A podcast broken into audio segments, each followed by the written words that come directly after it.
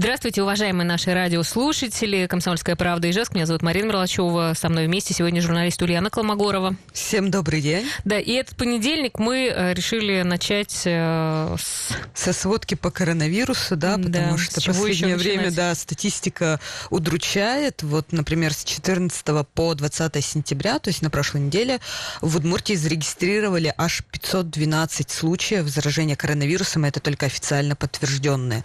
Ну, как бы для сравнения, на прошлой неделе число заболевших было 405 за всю неделю. Ну, то есть мы видим, что рост прямо ну, на одну четвертую, скажем так. Учитывая, что ну, раньше, когда было там 18-15 человек, да. так еще когда, все было Когда мы еще с тобой обсуждали, что, о боже, у нас 8 случаев, а не 4, как на прошлой да, неделе, да, да, что да. же происходит. Да, действительно, сводки ну, такие достаточно печальные. А, в... Где больше всего заболевших? Ну, у нас, смотри, на сегодняшний день а, опять очередной антирекорд, скажем так, 85 новых случаев коронавирусной инфекции выявили в Удмуртии. Ну, как мы понимаем, больше всего диагноз диагноз подтверждается именно у ижевчан, то есть, например, за последние сутки у 40 жителей Ижевска из 85, то есть половина случаев приходится на Ижевск. Но это и объяснимо, все-таки столица Удмуртии, активная жизнь, люди ходят по улицам, активно общаются, у нас ничего не закрыто. Вот, на втором месте у нас идет э, Юкаменский район, там у 15 жителей выявили, у 11 жителей Кесского района, но у шести жителей Шурбодинского, пять жителей Малопургинского района заболели, и там уже по два случая, это Шарканский, Каракулинский район, по одному случаю Глазов, Воткинск, Сарапул и Завьяловский район. Ну, немножко хорошего внесем, 10 человек за последние сутки выздоровели, их выписали. Вот, пока данные Угу.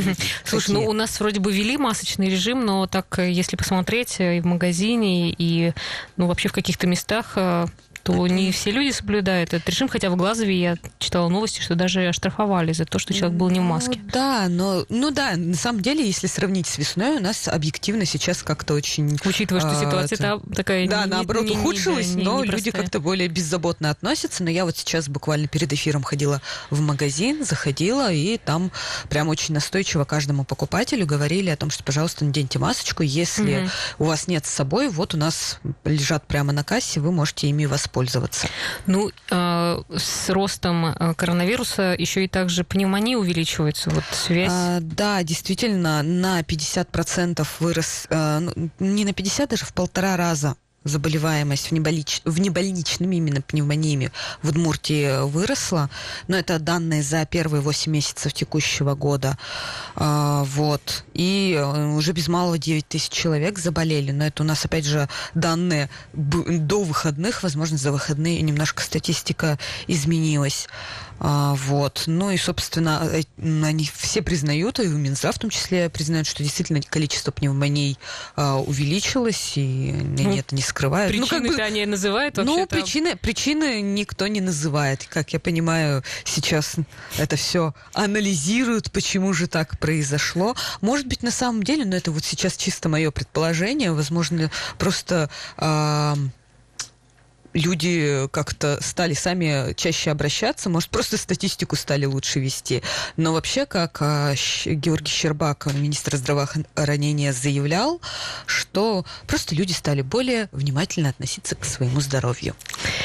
А какая заболеваемость сейчас в школах и детских садах? Много ли вообще закрыли на карантин? Да, на карантин у нас на самом деле закрылось, по-моему, более 300 классов вот, то есть, но опять же, не, пока не идет речь о том, чтобы, например, закрыть на карантин школы. То есть пока закрывают только частно, какие-то определенные классы, чтобы, ну, на самом деле, не допустить, ну, видимо, а, не допустить э, вот этого коллапса, который произошел по весне, когда все школы резко выгнали на дистанционку, и получается у нас сколько там оставалось учиться, два месяца, а, детям, и э, примерно полтора из них пытались выстроить учебный процесс. И несмотря на то, что, в принципе, вроде бы казалось, уже какой-то опыт есть, видимо, все-таки не хотят э, продолжать эту практику. Ульяну, а, в, в информационном пространстве есть ли какие-то разговоры о том, что ну, в связи с тем, что очень сильно растет статистика, опять переведут на карантин? На самом деле... Просто после 20 сентября, помнишь, это была шутка, ну, вернее, все говорили, что обязательно мы все сядем на карантин, и нас переведут опять на ну, изоляцию. Да, у, все, у, все, у всех, как вы, у всех почему-то был один какой-то знакомый из администрации, который точно знает, что с 21 сентября мы снова уйдем на самоизоляцию, но вот 21 сентября мы с тобой сидим в студии, а жизнь за окнами кипит. А, нет, на самом деле в Кремле нет планов по возвращению э, в стране режима самоизоляции в связи с коронавирусом. Об этом на прошлой неделе заявил пресс-секретарь президента России Дмитрий Песков. То есть, по его словам, регионы благовременно приняли меры по мобилизации системы здравоохранения под нужды пандемии. Поэтому я думаю, что тут есть еще в какой-то мере и экономические соображения. Все-таки только-только бизнес малый и средний начал оправляться после предыдущего закрытия, мне кажется. Ну, могут ли ввести какие-то еще ограничения у нас здесь в республике? Ну, с этой непростой эпидемиологической ситуацией? Ну, Потому что по регионам, я так понимаю, что ну, есть да, по, региона, по регионам разные, но на самом деле э, остальные регионы, наоборот, начинают тихонько открываться, а у нас вот пока обязательно масочный режим. Нет пока никаких данных, то есть обычно их озвучивает у нас глава республики Александр Бричалов, но он пока э, сохраняет молчание и спокойствие. Я думаю, что это пока нет никаких данных, пока только масочный режим. Также из новостей мы узнали о том, что появился в продаже э, лекарство от коронавируса за 12 тысяч рублей. Как тебе вообще такая новость?